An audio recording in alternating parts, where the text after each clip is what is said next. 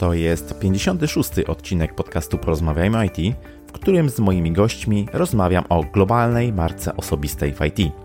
Przypominam, że w poprzednim odcinku poruszyłem temat zagadnień prawnych w IT. Wszystkie linki oraz transkrypcję dzisiejszej rozmowy znajdziesz pod adresem porozmawiajmyoit.pl łamane na 56. Chcę poszerzać horyzonty ludzi z branży IT i wierzę, że poprzez wywiady takie jak ten, publikowane jako podcasty, będę to robił z sukcesem. Ja się nazywam Krzysztof Kępiński i życzę Ci miłego słuchania. Odpalamy. Cześć. Dzisiaj moimi gośćmi są Michał Krawczyk, submentor, konsultant, ekspert i współzałożyciel firmy Int4, autor wielu książek związanych z technologią SAP, zdobywca licznych nagród i certyfikatów. Dzieli się wiedzą, udzielając się w środowiskach związanych ze SAP oraz poprzez tworzenie kursów i materiałów online. Moim drugim gościem jest Corneliusz Kordus, dyrektor konsultingu SAP w Int4, certyfikowany kierownik projektów i programów SAP. Zarządza firmą Int4, buduje profesjonalny wizerunek marki Int4 za granicą. Michał Korneliusz, cześć. Bardzo miło mi gościć Was w podcaście. Cześć. Cześć, witamy. Co prawda w tej zapowiedzi padło bardzo wiele razy słowo SAP, ale o technologii SAP powiemy sobie tylko bardzo pobieżnie, ponieważ głównym wątkiem dzisiejszego podcastu jest budowanie globalnej marki osobistej w IT. Super. E, oczywiście mój podcast nie może się zacząć od tradycyjnego pytania, czy słuchacie podcastów? Jeśli tak, to gdybyście się mogli podzielić swoimi ulubionymi. Mm, wiesz co, z mojej strony ja niestety nie słucham, ale jest tego prosty powód, ponieważ nie jestem słuchowcem, tylko typowym wzrokowcem. Także mogę powiedzieć, że cały swój czas poza biznesem i rodziną, czyli mniej więcej jakieś półtora godziny dziennie, mm. spędzam w zasadzie na czytaniu. I dzięki temu mogę spokojnie przeczytać średnio 2-3 książki tygodniowo, a słuchając po prostu znacznie wolniej przyswajam jakąkolwiek wiedzę. Także szczerze mówiąc, nie znam żadnych podcastów poza Twoim, o którym zawsze wspomina mój zespół FINT4. No bardzo się cieszę. Ja wielokrotnie próbowałem, ale nie przerodziło się to u mnie w nawyk. No więc nie mogę powiedzieć, że robię to regularnie. Co prawda w ostatnim tygodniu przesłuchałem kilka Twoich, Krzysiek, e, podcastów. Mhm. Od czasu do czasu jednak słucham e, TEDów, słucham też Joe Rogana, ale podobnie jak Michał jestem fanatykiem słowa pisanego i też moją wiedzę głównie czerpię z książek. Dobrze, to co, na początek może zaczniemy jednak od tego SAP-a. Dlaczego SAP? Obydwoje jesteście ekspertami e, w tej technologii, macie wieloletnie doświadczenie, udzielacie się na forum. E, poprosiłbym Was o powiedzenie tak w dwóch zdaniach dosłownie, czym jest SAP i co Was przyciągnęło do tej technologii. No dobra, ale chcesz wiedzieć prawdę czy politycznie? prawdę i tylko prawdę, prawda jak jest taka... Jasne, no, no prawda jest taka, że SAP zawsze owiany był pewnym jakimś takim rąbkiem tajemnicy IT. Mhm. Nie było można się go łatwo nauczyć, nie wiadomo było do końca, co robią osoby się nim zajmujące, ale jedna rzecz była jakby wiadoma na 100%, że sapowcy zarabiają najwięcej na rynku IT. Okay. Ale tak politycznie i, i, i, taka, taka jakby moja prawda jest oczywiście taka, że SAP jest dla pasjonatów, dla osób, które ciągle chcą się rozwijać, Wygląda to bardzo prosto. Zaczynasz na przykład od programowania w ABAP-ie, potem poszerzasz wiedzę o jakieś technologie bazodanowe, przechodzisz do kolejnych modułów, możesz robić co chcesz, możesz pozostać na backendzie, możesz przejść na frontend, albo jak konsultanci In4 możesz być ekspertem w jakiejś, w jakiejś bardzo specyficznej dziedzinie. Mhm. To ja, ja może dodam od siebie, że SAP e, w dużym skrócie to jeden z wielu zintegrowanych systemów wspierających zarządzanie przedsiębiorstwami. E, jeden z wielu, bo to nie jest jedyny system, choć jest najpopularniejszy i największy. Patrząc chociażby na firmy z Fortune 500, jest e, tak popularny, że 70% z tych przedsiębiorstw korzysta właśnie z SAP-a.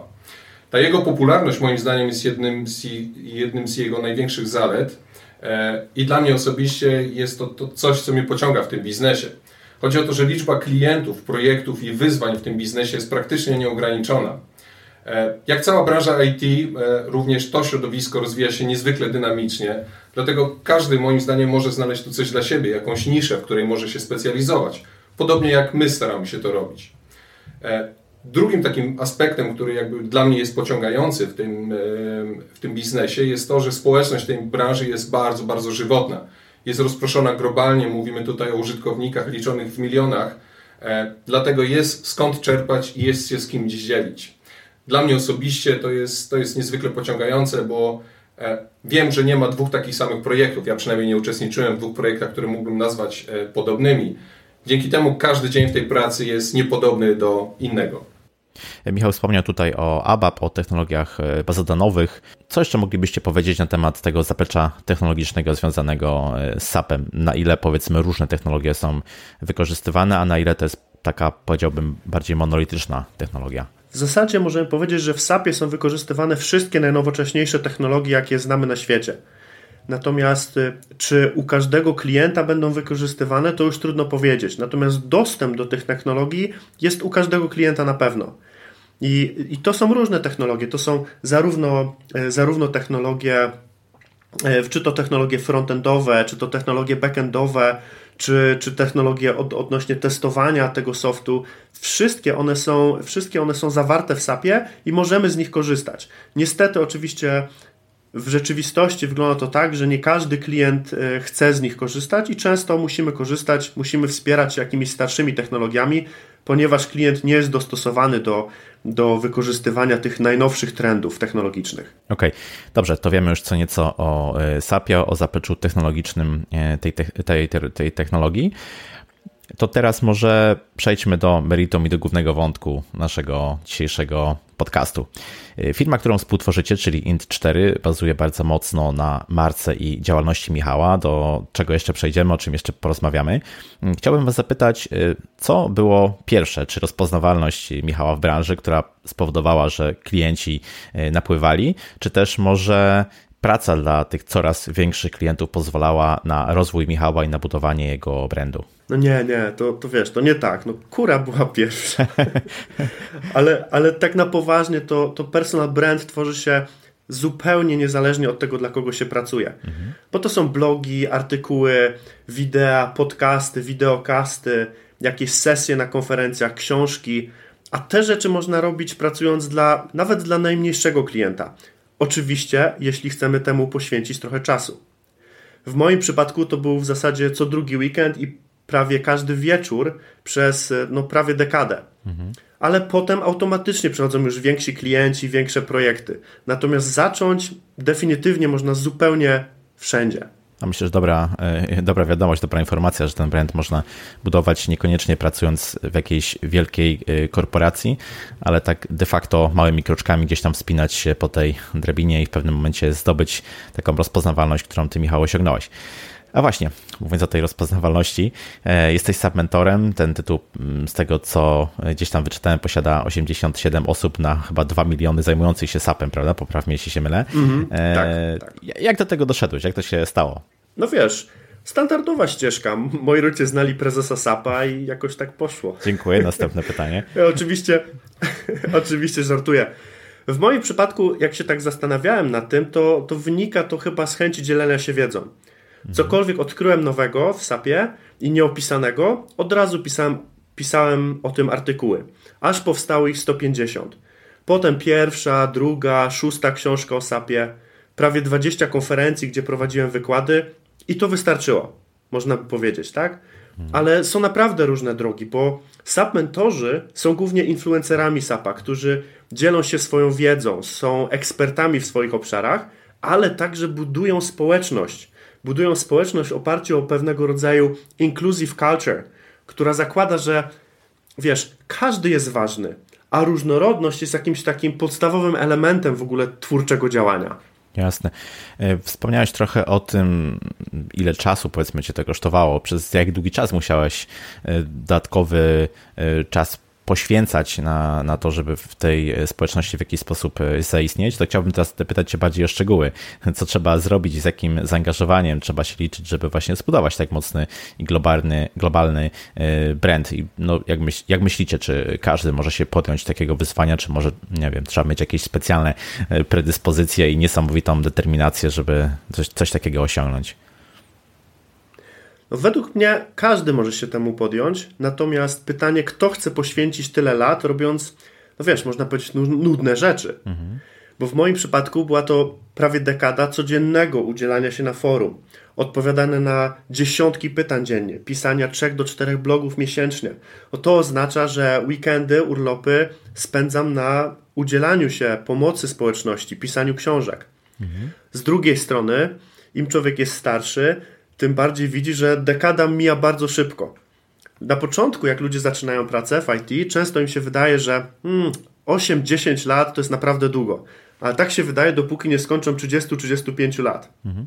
Wiesz, potem bliżej 40 zaczynasz myśleć, e, dekada to w sumie to jest nic, bo pracować będziesz tak czy tak do końca życia i to musi mieć jakiś sens. Także tutaj nawet bardziej zastanawia mnie inny aspekt. Kiedy masz najwięcej czasu na pracę nad swoją marką czy nad swoim rozwojem? I tu się okazuje, że najważniejsze jest pierwsze, nie wiem, 5, może do 10 lat pracy, mhm. bo potem ciężko już jest przeznaczyć 12 godzin dziennie na przykład tylko na pracę. Więc moja rada do młodych osób, które zaczynają, jest zawsze jedna. To właśnie teraz jest Twój czas. Wykorzystaj go maksymalnie, jak się da, bo za 10 lat już go może zwyczajnie nie mieć. Mhm. Jasne. Znaczy, patrząc teraz e, z perspektywy, oceniasz to w ten sposób, że pozycję, którą wypracowałeś, jest znacznie łatwiej już e, utrzymać, czy nadal trzeba pracować tak samo ciężko, żeby powiedzmy nie spaść i nie, nie wypaść z tego e, obiegu, czy, czy tak jak powiedziałeś, ten wkład na początku musi być odpowiednio duży, a później już w miarę można na tym, co się wypracowało, w jakiś sposób istnieć, czy też to jest taka de facto ciągła praca i trzeba się przygotować na to, że cały czas dodatkowy czas musimy inwestować w zaistnienie tutaj w tej społeczności? Wydaje mi się, że jest to, jest to ciągła praca, natomiast no nie, nie ma się co oszukiwać, jeżeli jesteś już ekspertem, napisałeś już wiele książek, y, dziesiątki blogów, dziesiątki artykułów, występowałeś wielokrotnie, no to korzystasz z tej marki. Mhm. Tak? Czyli musisz zrobić mniej żeby, ją, mniej, żeby ją podtrzymać, natomiast robisz przede wszystkim także trochę inne rzeczy. Tak jak wspominałem, na początku może to, mogą to być, może to być pisanie artykułów, teraz może to być jakaś inna rzecz. Teraz na przykład mogę komuś pomóc, mogę napisać książkę, której mhm. być może bez tych pierwszych elementów w ogóle nie mogłem zrobić. Mhm. Czyli to, odpowiadając na Twoje pytanie, no tak, jest teraz łatwiej to utrzymać, natomiast na pewno trzeba przycisnąć na początku. To może przejdźmy do takiego bardziej ogólnego tematu. Chciałbym e, Was zapytać, jak Wy opisujecie, czym według Was jest taka globalna marka osobista e, w IT? Czy to jest wąska, bardzo wąska specjalizacja w jakiejś e, dziedzinie? Nie wiem, może ilość certyfikatów, może to, ile osób mamy wpływ? Czym według Was jest marka osobista w IT, zwłaszcza taka globalna? To może ja powiem. W mojej ocenie mm, skuteczną marką osobistą mierzy się ilością osób, na które mamy wpływ. Tak jak Michał wspominał, my działamy w branży, która jest dość wyspecjalizowana, e, więc to jest tym trudniejsze, bo liczba osób, które mogą korzystać z naszej wiedzy, na które może mieć potencjalnie wpływ, nie jest tak nieograniczona jak cała populacja ludności na świecie, mhm. E, więc tym trudniej buduje się tą markę i tym szybciej należy zaczynać i budować to. Ja z mojej perspektywy, jako osoby, która zarządza firmą i która e, stara się, żeby nasz stan osobowy firmy się zwiększał, wraca to w ten sposób, że praktycznie nie ma osoby, która by przychodziła do nas na spotkania rekrutacyjne e, i nie znała Michała. Wiele osób wręcz przychodzi do nas głównie dlatego, że słyszeli o Michale, że wpłynął w jakiś sposób na jakimś etapie ich kariery i nie są obojętni na to, co on robi, jak robi mhm. i chcą zaczerpnąć trochę z tego, e, w jaki sposób można pracować, w jaki sposób można budować tą markę osobistą. Ja jako osoba, która zarządza, w ten sposób mierzę ten wpływ, jaki Michał ma na naszą społeczność e, i na grupę potencjalnych naszych pracowników.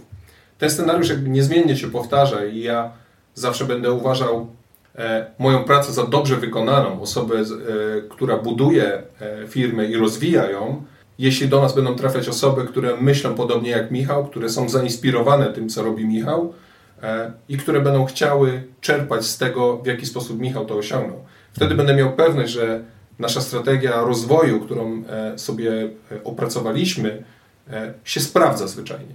Mhm. I to jest praktycznie mój cel na najbliższe lata. Ja bym powiedział jeszcze, że tak w skrócie można powiedzieć, że globalna marka w IT oznacza też tylko jedno: poczytność Twoich materiałów, mhm. jakichś książek, blogów, artykułów, co przekłada się na różnego rodzaju rozpoznawalność na eventach, czy też u klientów. W moim przypadku bardzo często, jak jadę do nowego klienta, podczas pierwszego roundtable, jak zaczynamy się przedstawiać, klienci często mówią, e, nie Michał, ale ty nie musisz się przedstawiać, my cię znamy. Mhm. Ale to jest, wiesz, to jest wynik merytorycznej wiedzy, którą wrzucasz na rynek. Mhm. To jest tylko wynik tej wiedzy, którą ja wrzuciłem w rynek, bo my się wcześniej nie znaliśmy ani nie widzieliśmy. Mhm. Czyli to jest jakby ta poczytność Twoich materiałów, to jest tu kluczem. Okej, okay, czyli oprócz rozpoznawalności mamy też bardzo wymierne korzyści, o których, o których wspomniałeś. Mhm. A, mm, Definitywnie. Mhm. Pewnie. Rozmawiamy sobie o marce globalnej. Czy według Was taka marka globalna właśnie może być budowana e, w małej firmie, jaką jest In4, Wasza firma, ale mimo wszystko działającej globalnie, czy też no, mimo wszystko trzeba w pewnym momencie otrzeć się o takie doświadczenia korporacyjne, mieć dostęp do światowych klientów, e, do możliwości, które daje e, korporacja? Moim zdaniem rozmiar firmy nie ma tutaj praktycznie znaczenia, a Michał jest tego najlepszym przykładem. Duże korporacje mają oczywiście swoje zalety, tak jak wspomniałeś, mają większe przełożenie, dostęp do większych klientów, do tych najodważniejszych klientów, którzy próbują się w najnowszych technologiach. E, I to jest z pewnością ich jakby zaleta, ich skuteczność, widoczność, rozpoznawalność. Z drugiej strony korporacje nie przywiązują się specjalnie do indywidualnego wizerunku e, poszczególnych osób, co sprawia, że czasami możemy umykać w jakiejś masie.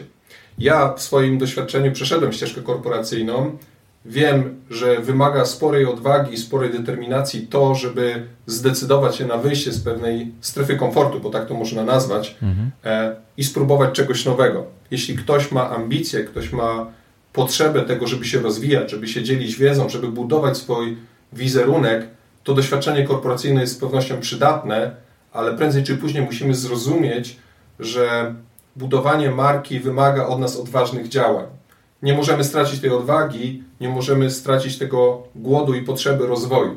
To jest jakby dla mnie esencja tego, kto może i powinien budować e, swoją własną markę globalną.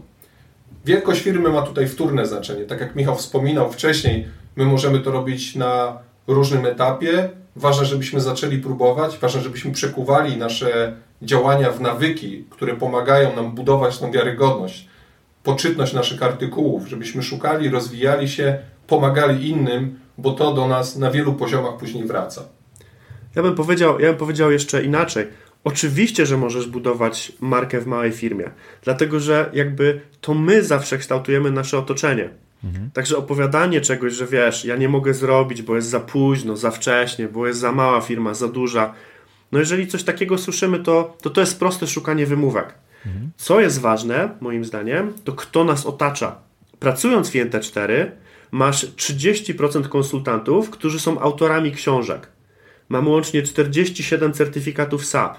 Masz dwóch mentorów, dwóch SAP mentorów, tak? Czyli dwie osoby mhm. z tych 87 na 2 miliony pracują u nas. Czyli całe Twoje otoczenie jest w pewnym sensie zorientowane na rozwój, na budowę własnych marek. Mhm. I to jest ta większa wartość niż czy firma jest duża, czy mała. Moż, można tak naprawdę powiedzieć, no patrz kim się otaczasz, bo jesteś wypadkową no, tych kilku tak. osób z Twojego otoczenia.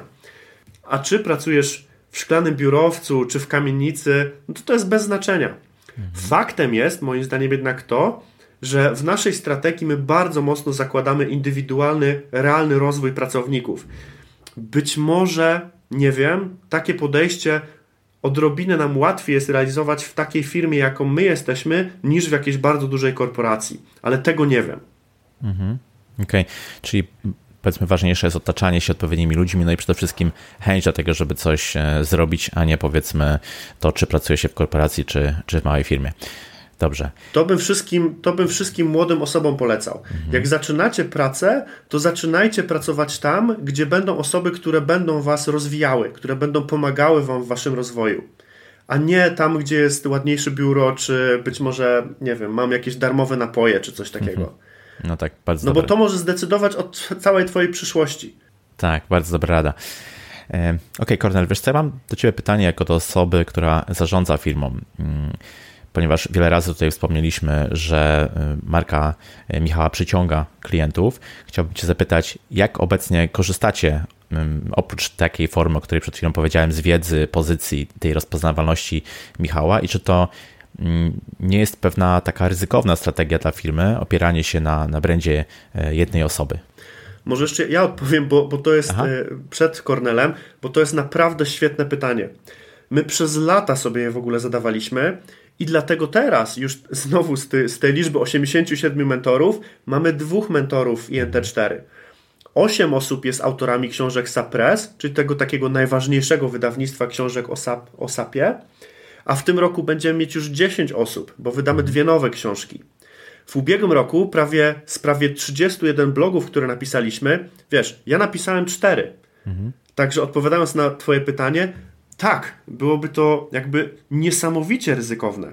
Dlatego właśnie naszą strategię HR-ową opieramy na szkoleniu i rozwoju każdego pracownika i na budowaniu tych indywidualnych marek naszych pracowników, a nie mhm. tylko mojej. Okay.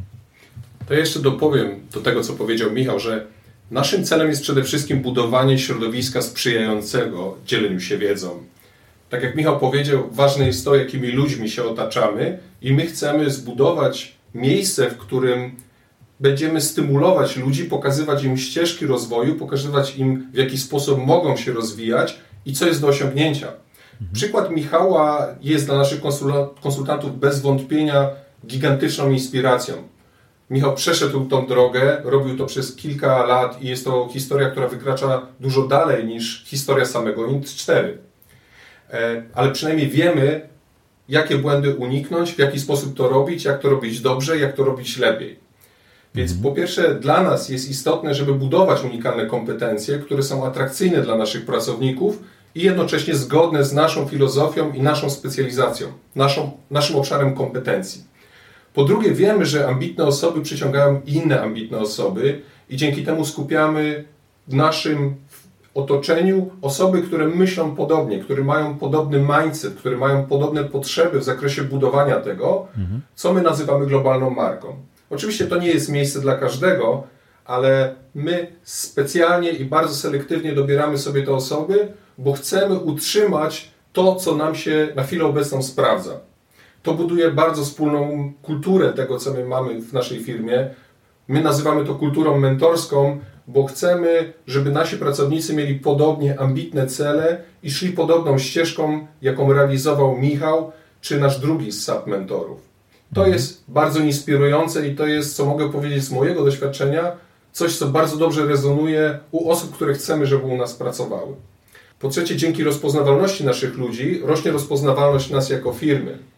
To w naszej profesjonalnej działalności jest nie do przecenienia i sprawia, że możemy sprzedawać nasze usługi i nasze produkty dużo skuteczniej.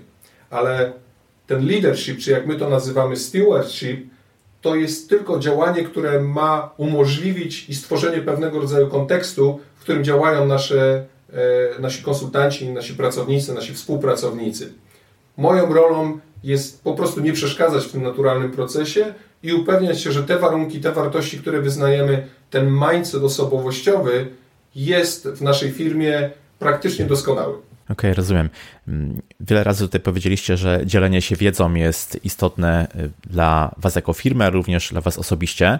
E, chciałem Was zapytać, jak to robicie w praktyce? Jak w praktyce oddajecie do społeczności to, co kiedyś ona Wam dała?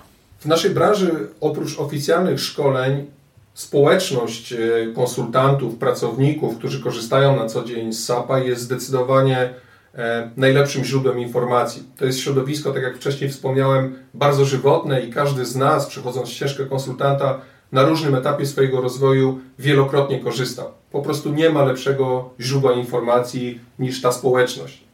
I kontrybuowanie do tej społeczności jest niewątpliwie zwrotem pewnego długu, który my kiedyś zaciągnęliśmy, ale dla nas teraz najważniejszym celem jest budowanie tej wiarygodności, tej widoczności. Mhm. To właśnie ta wiarygodność przekłada się bezpośrednio na to, e, na ile osób faktycznie mamy wpływ. Powiedzieliśmy sobie, że w ten sposób mierzymy tą, e, tą naszą wiarygodność. E, I to jest dla nas jakby najważniejszym celem, żeby oddawać społeczności i budować tą wiarygodność niejako za jednym razem. Pamiętajmy, że ta wiarygodność jest budowana i częścią tej społeczności są nie tylko konsultanci, którzy realizują podobne prace tak jak my, ale mamy również e, sporo osób ze strony klientów, osób ze strony działów IT, e, naszych klientów lub potencjalnych klientów. Więc ten zysk jest niejako podwójny. Nie tylko budujemy wiarygodność naszej społeczności, e, ale wiemy też, że klienci patrzą na to, co robimy. Ten przykład, który Michał wspomniał, że przyjeżdża na spotkanie z klientem i na roundtable mówi, przedstawia się, a oni wszyscy mówią, znamy Cię Michał, nie musisz tego robić. To jest jakby najlepszy dowód, że to po prostu działa. Dzięki Michałowi wiemy, że to warto to robić, po drugie dzięki niemu wiemy jak to robić i tego staramy się uczyć e, nasze, e, naszych innych konsultantów, pracowników, którzy do nas dołączają. Mhm. Wiemy po prostu, że to jest praca jak każda inna, wiemy, że ten kierunek jest słuszny, sprawdza nam się ten model działania, w związku z tym chcemy go propagować. Chcemy przyciągać osoby, które chcą myśleć w ten sposób o własnym rozwoju, o budowanie tej społeczności i oddawanie tego, co kiedyś zaciągnęli jako dług. Mhm. Okay. Chciałbym trochę podrążyć ten temat właśnie, jak to robić. Michał tutaj wspomniał o kilku różnych e, praktykach, e, taktykach i, i, zakresach działań, które podejmuje, żeby po pierwsze dzielić się wiedzą, a po drugie poprzez to budować swoją e, markę. I chciałbym Was zapytać, jaki jest procentowy udział tych różnych działań, które są właśnie potrzebne, żeby taką globalną markę w IT skutecznie zbudować? Czy według Was, no nie wiem, tworzenie kursów, pisanie książek, udzielanie się na forach, może coś jeszcze? Jakie według Was zakresy zakresy działań mm, są, są najskuteczniejsze, od czego warto e, zacząć, w które wy inwestujecie? Hmm.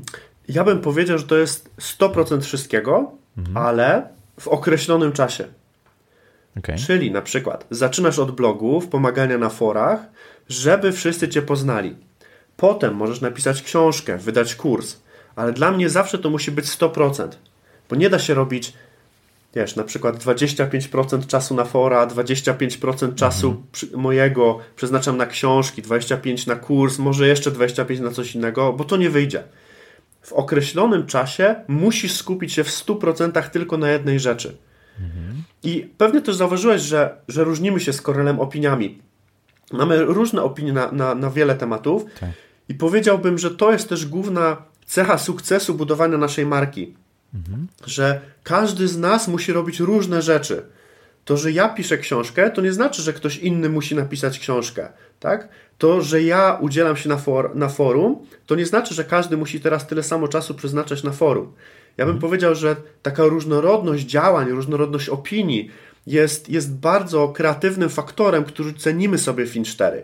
I z całą pewnością to jest jeden, jeden też z najskuteczniejszych czynników w budowaniu globalnej marki osobistej. Okay, czyli być wszędzie, ale nie próbować zaistnieć jednocześnie wszędzie w tym samym czasie, bo to się zwyczajnie nie sprawdzi. Raczej spróbować wybić się powiedzmy w jakimś jednym aspekcie i dopiero później przechodzić do drugiego, tak? Dokładnie. Kontrolujmy nasze nisze. Jeżeli mhm. chcemy z naszej niszy zrobić na przykład chcemy być bardzo dobrzy w odpowiadaniu na pytania, no to poświęćmy się temu w 100%. Jeżeli mhm. chcemy napisać super książkę, znowu musimy się poświęcić temu w 100%. Mhm. Ale oczywiście możemy robić jedno po drugim. Jasne. Ja tylko bym dodał jeszcze do tego, że trochę odpowiadając na Twoje pytanie i, i, i wracając do tego, co jest najskuteczniejsze, my musimy pamiętać, że te działalności, o których Michał mówi, działanie na forach, pisanie blogów, e, nagrywanie wideoblogów, co ja ciągle uważam, że jest jeszcze bardzo niedocenionym medium i ja myślę, że najlepsze czasy, e, jeśli chodzi o wideoblogi, jeśli chodzi o konsumowanie treści, to jest jeszcze przed nami wszystko. Mhm. E, one mają różną wagę i trafiają też do różnej grupy odbiorców. Pisanie na forach jest działaniem bardzo skutecznym i bardzo szybkim. Mhm. Ale tutaj bardzo dużo zależy od tego, czy trafimy na temat, który jest potencjalnie atrakcyjny dla innych, czy gdzieś powtarza się tego rodzaju problem, i najczęściej korzystają z tego inni konsultanci. Pisanie książek jest zdecydowanie procesem, który wymaga dużo większego planowania. Książki nie pisze się z reguły przez jeden czy dwa weekendy. Książka musi być zweryfikowana, e, książka musi być sprawdzona pod względem kompletności. Jest wiele czynników, które sprawiają, że książki pisze się zdecydowanie dłużej, mhm. no ale waga i prestiż książek w moim odczuciu, jako powtórzę jeszcze raz, fanatyka pisania, słowa pisanego i, i, i osoby, która czyta bardzo dużo, jest zdecydowanie największy. To trafia też jakby do innej trochę grupy odbiorców, e, do osób na trochę wyższych szczeblach decyzyjnych, do osób, które szukają odpowiedzi kompleksowych na pewnego rodzaju pytania. Także musimy mieć też świadomość i brać pod uwagę to, do jakiej grupy, na jakim etapie chcemy dotrzeć. Jasne. Znaczy tutaj zgodzę się jak najbardziej, że książka jest takim atrybutem naszej ekspertyzy, ale czy według Was to nie jest tak, że trzeba najpierw mieć jakąś w cudzysłowie rangę e, w społeczności, żeby ta książka powiedzmy była odebrana, żeby trafiła na taki podatny grunt, bo no wyobrażam sobie, że ktoś, kto dopiero zaczyna w jakiś sposób budować swoją markę i rozpocząłby to od pisania książki, to może nie być najlepsza strategia. Pewnie tutaj raczej mm, taka strategia drobnych kroczków, tak? Czyli zaczynamy od czegoś prostszego i tak sukcesywnie idziemy w kierunku bardziej um, zaawansowanych, powiedzmy, środków. Myślicie, że, że, że to jest dobry kierunek, czy też raczej odwrotnie powinno się uderzać raczej w duże, w duże ceny na początku i spróbować dopiero mm, później zagospodarowywać te rejony, które relatywnie nie wnoszą może aż tak dużo, może nie są tak spektakularne, na przykład odpowiadanie na, e, na forach, ale mogą być uzupełnieniem mm, powiedzmy tego, co już udało nam się dokonać, która według Was strategia jest lepsza. Może ja odpowiem o, o mojej strategii, bo, bo ona się w moim przypadku akurat sprawdziła. W moim przypadku rozpoczęcie tej drogi od, od odpowiadania na różnego rodzaju forach pozwoliło mi sprawdzić, jaki jest feedback, o czym tak naprawdę powinienem pisać, o czym mhm. powinny być moje blogi, artykuły, książki, bo dostawałem codzienny feed ze społeczności o tym, co jest interesujące, co warto by było opisać. Także ja bym proponował zacząć od tych rzeczy, gdzie mamy jak największy feed. Z książek, no nie ma go za wiele. Nie mam, oczywiście dostajemy e, od czasu do czasu dostajemy, mm, dostajemy e-maila, w którym ktoś opisuje, co mu się podobało, co mu się nie podobało w książce. Mhm. Natomiast y, na forach mamy ten feed codziennie. Na blogach czy artykułach mamy ten feed codziennie i tego jest mnóstwo. Dlatego mhm. ja bym proponował zacząć od tego, gdzie mogę się najwięcej dowiedzieć, co jest ważne dla tej społeczności i spróbować jakby na to reagować. I dopiero mhm. potem przechodzić do tych rzeczy, które będą coraz mniejszy coraz mniejszy e, fit nam dawały od społeczności. Myślę, Michał, że tutaj poruszyłeś e, kluczową rzecz, czyli e, trzeba po prostu być blisko tej społeczności, żeby wiedzieć, jakie są potrzeby, jakie, jakie tematy mogą być praktycznie potrzebne dla tej społeczności, a nie próbować w teorii i w zaciszu budować, generować coś, co może się tak naprawdę nikomu nie przydać. Także to jest dobra Myślę, wskazówka. Mhm. Mhm.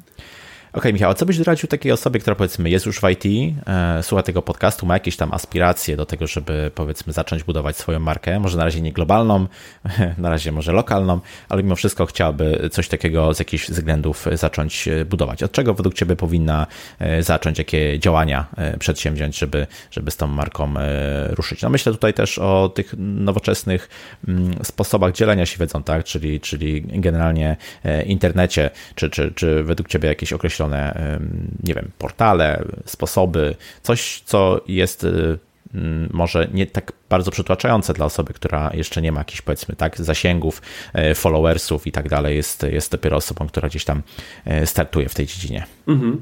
No ja mam takie, takie trzy rady do, do tych osób.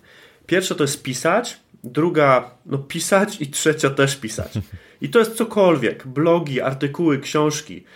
Wiesz, w INT4 mamy taką metodologię, jak pisać książki IT. Ona działa, dzielimy się nią na różnych eventach. W ubiegłym roku w ogóle przedstawiałem chyba dwa razy, więc ona jest dostępna dla każdego. Mhm. Ale problem jest z tym, według mnie, że Polacy boją się pisać rzeczowo IT, bo mhm. myślą, że wiesz, każdy wpis to musi być jakieś arcydzieło. Gdzie ludzie w większości wypadków chcą się dowiedzieć po prostu o nowościach, trendach, jakieś sprawdzić proste rzeczy. I to są, to są jakby artykuły czy blogi, które można przygotować naprawdę w kilka godzin, a nie kilka dni. Mhm. Więc po prostu piszmy, jak najwięcej piszmy i sprawdzajmy feedback, czyli piszmy w miejscach, gdzie dostaniemy ten feedback. Bo nasi, tak jak wspominałem, nasi klienci podzielą się z nami informacją w komentarzach, czy to, co napisaliśmy, jest warte uwagi, czy nie, czy może powinniśmy skierować naszą uwagę w coś, w coś delikatnie innego, w innym kierunku, ale przede wszystkim, no przede wszystkim nie dajmy pola do działania swojemu wewnętrznemu krytykowi, bo on nas zawsze zatrzyma, zawsze nam będzie mówił, nie, to jest niewarte, nie rób tego, nie rób tego. A właśnie trzeba to robić, trzeba pisać, pisać, pisać i stawać mhm. się coraz lepszemu dzięki temu feedbackowi. Ja myślę, że warto dodać, że takie regularne pisanie, regularne e, dzielenie się i de facto czasami zderzanie się z tą społecznością, która też bywa różna. Opinie, które dostajesz, no nie zawsze są pozytywne, to nie jest jakiś lukrowany specjalnie świat, jest taka, że wyrabiasz sobie nawyk. Nie tylko słuchasz tego, co ludzie mówią, patrzysz, jak to rezonuje, jak to jest odbierane przez Twoją społeczność, ale przede wszystkim wyrabia Tobie nawyk myślenia o tym, co robisz. Twoja mhm. praca jest być może nakierowana na realizację konkretnych zadań dla bardzo konkretnego klienta, ale przy okazji wyrabiasz sobie pewien sposób myślenia, jak to może pomóc innym. Czy to jest jakby problem szerszy, czy to jest problem ogólny, czy moja wiedza i moje doświadczenie mogą być dla kogoś przydatne. To jest niezwykle cenne. Oprócz budowania tego nawyku, dostajemy bardzo silną informację zwrotną, która pozwala trochę nam korygować. To pozwala nam korygować naszą ścieżkę rozwojową, patrzymy, co jest najbardziej potrzebne, jakich kompetencji brakuje. Chodzi o tą kwestię wyrabiania nawyków. Myślę, że im wcześniej zaczynamy to robić, tym jest zdecydowanie lepiej, ale tu akurat bym się zdecydowanie zgodził z Michałem, żeby zacząć od prostych form, od prostszych relatywnie rzeczy. E, być może nie rzucać na pisanie książki, bo mimo, że to brzmi szalenie ambitne, no to jest zawsze pytanie, na ile ta nasza książka będzie dobrze odbierana przez środowisko, na ile ona pomoże. Jednak pewne doświadczenie, pewne nawyki e, będą tutaj szalenie pomocne. Ja bym tylko zachęcał, żeby nie odkładać tego w nieskończoność e, i ten wewnętrzny krytyk, o którym mówił Michał, wygaszać jego, jego potrzeby krytykowania nas i odważnie podchodzić do pomysłów, odważnie podchodzić do tego, co mówimy, jak piszemy, jaka jest responsywność. Jeśli osiągniemy efekt, że dla większej grupy osób niż mniejszej będzie to pozytywne doświadczenie versus negatywne, to moim zdaniem to jest dobry moment, żeby pomyśleć o pewnym kroku naprzód. Chodzi o tą odwagę działania. Mhm. no dobre. i tutaj też Cornell chyba daje, daje dosyć fajny przykład, no bo wiemy już, że w tym roku Cornell wyda swoją pierwszą, swoją pierwszą książkę dla Suppress. O, Czyli my też działamy zawsze przez przykład. Mm. Mhm. Pewnie. Ja to są bardzo dobre rady. Ja się e, zgadzam z tym absolutnie, z tym, z tym nawykiem i też regularnością tworzenia, bo to się jak gdyby jedno pewnie z drugim mm, wiąże. Widzę po sobie, chociażby stworzenia tego podcastu, u jego początków, powiedzmy, robiłem to raczej tak z, z doskoku od czasu do czasu, no i to tak powiedzmy wychodziło różnie. W momencie, kiedy przeszedłem już na taką bardziej e, regularną formę też e, słuchania tego, co mówią e, słuchacze, czego chcieliby posłuchać w podcaście, no to zdecydowanie nabrało to rozpędu i wygląda to zupełnie, zupełnie inaczej. Ale wiecie co, jeszcze chciałbym Was dopytać tutaj o kilka aspektów, bo ten, ten aspekt taki e, bardzo praktyczny dzielenia się wiedzą i, i budowania swojej marki bardzo mnie interesuje.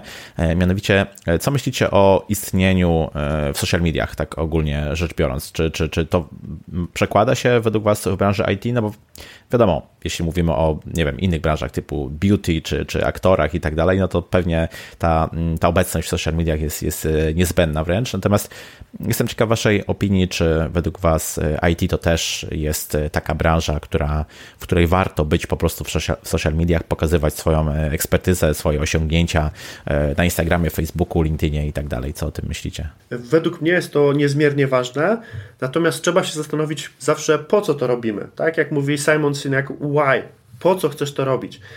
Bo dzięki temu, jeżeli odpowiemy sobie na to pytanie, na, na to pytanie, dlaczego to chcemy robić, to przede wszystkim będziemy wiedzieć, na którym na, z których social mediów możemy skorzystać. Czy to będzie LinkedIn, czy to będzie być może Instagram, czy to będzie Facebook. Mhm. Pytanie jest też, no co chcemy propagować? Czy chcemy pokazywać siebie, bo być może my jesteśmy konsultantem, czy chcemy pokazywać swój produkt? I oczywiście w jaki sposób to robić? Czy znowu, nawet mimo tego, że mamy produkt, być może będziemy pokazywać e, ludzką twarz, czyli robić E, personalne brandy będą reklamowały ten produkt, czy może powinna to reklamować firma. Także to jest naprawdę dosyć, dosyć skomplikowane, ale zależy od tego, co chcesz robić. Ja bym powiedział, że zacząć trzeba na pewno od tego, żeby przede wszystkim zrozumieć, po co to będę robił.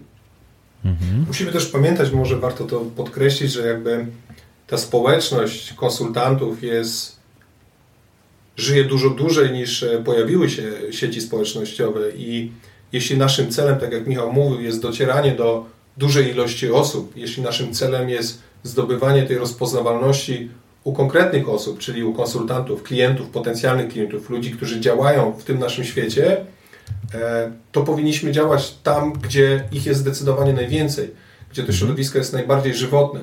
Więc ja bym doradzał oczywiście, żeby nie zaniedbywać tych takich troszkę starszych e, narzędzi, czyli klasycznych forów, tam gdzie działamy, jak chociażby SDN SAP-owy, który jest naszym naczelnym miejscem, tam gdzie działamy, gdzie piszemy blogi, gdzie odpowiadamy na konkretne pytania, e, ale funkcja celu jest oczywiście tutaj najważniejsza. OK, czyli no takie strategiczne, analityczne podejście pewnie tutaj też się doskonale sprawdza. Zacznijmy od why, e, sprawdźmy, gdzie ta społeczność, do której chcemy e, trafiać istnieje, bo w Polsce na przykład Twitter też jest bardzo popularny wśród e, deweloperów i mnóstwo osób tam się udziela. Mm, wybierzmy te, te miejsca i gdyby podejdźmy do tego świadomie, tak? Nie, nie, nie na hura, ale żeby to miało jakieś przełożenie na, na to, co chcemy osiągnąć, prawda? Planujmy. Przede wszystkim, przede wszystkim Krzysiek, Mhm. My w INT4 mówimy wszystkim konsultantom, żebyśmy zaplanowali, co będziemy robić, co ma, jaki ma być wynik po tych 5 latach czy 10 latach. Mhm. I to jakby już to zdefiniuje, na jakich, gdzie powinieneś być obecny. Między innymi oczywiście. Okej, okay, chciałbym Was zapytać o to, czy takie budowanie wizerunku globalnego, rozpoczynając właśnie od tego elementu globalnego, czy to nie jest coś takiego, co może onieśmielać mimo wszystko na początku? Czy nie warto rozpocząć e, lokalnie od własnego podwórka, miasta, może firmy nawet, i dopiero później sukcesywnie wychodzić z tym szerzej? Czy też może szkoda czasu od razu spróbować e, pisać na przykład e, blogposty po angielsku, czy udzielać się na forach anglojęzycznych i jak gdyby od razu dosyć szeroko e, wchodzić e, w, tutaj w ten, w, ten, w ten zakres. E, która strategia według Was może się lepiej sprawdzić, która jest też bardziej mm, efektywna, no bo wiadomo, że jeśli mielibyśmy nieskończoną ilość czasu, to możemy sobie podchodzić do tego bardzo sukcesywnie i powoli, natomiast no, każdy z nas ma jakiś tam ograniczony czas, który może po, przeznaczyć i pozwolić sobie na dzielenie się wiedzą, więc jestem ciekaw, czy, czy według Was takie globalna mm, ekspansja od samego początku to jest najlepsze wyjście czy też może warto zaczynać powoli? To ja bym może odpowiedział, jaki jest mój punkt widzenia. E, pamiętajmy, że SAPA posiadają firmy z tych największych. Tak? SAP był dedykowany do mhm. bardzo złożonych przedsiębiorstw, które działają e, w wielu obszarach geograficznych, w wielu regionach e, i to są najwięksi gracze. Zdecydowanie należy pomyśleć sobie o tym, do kogo ja chcę dotrzeć z moim przekazem, gdzie chcę czerpać tę informację. Jeśli sobie powiemy, że chcę czerpać tę informację u samego źródła, tam gdzie powstają najnowsze rzeczy, tam gdzie się robi najbardziej innowacyjne projekty, tam gdzie moja pomoc i mój wkład w tą społeczność może być największy, no to naturalną odpowiedzią jest to, że powinniśmy działać na tych forach globalnych, bo tam jest e, grupa osób, do których chcemy dotrzeć, tam jest grupa osób, od których możemy się bardzo, bardzo wiele nauczyć, więc to jest miejsce, od którego powinniśmy moim zdaniem zacząć. Jeśli jesteśmy w świecie IT, bardzo rzadko możemy mówić o jakiejś regionalizacji, o jakiejś lokalności pewnego rynku.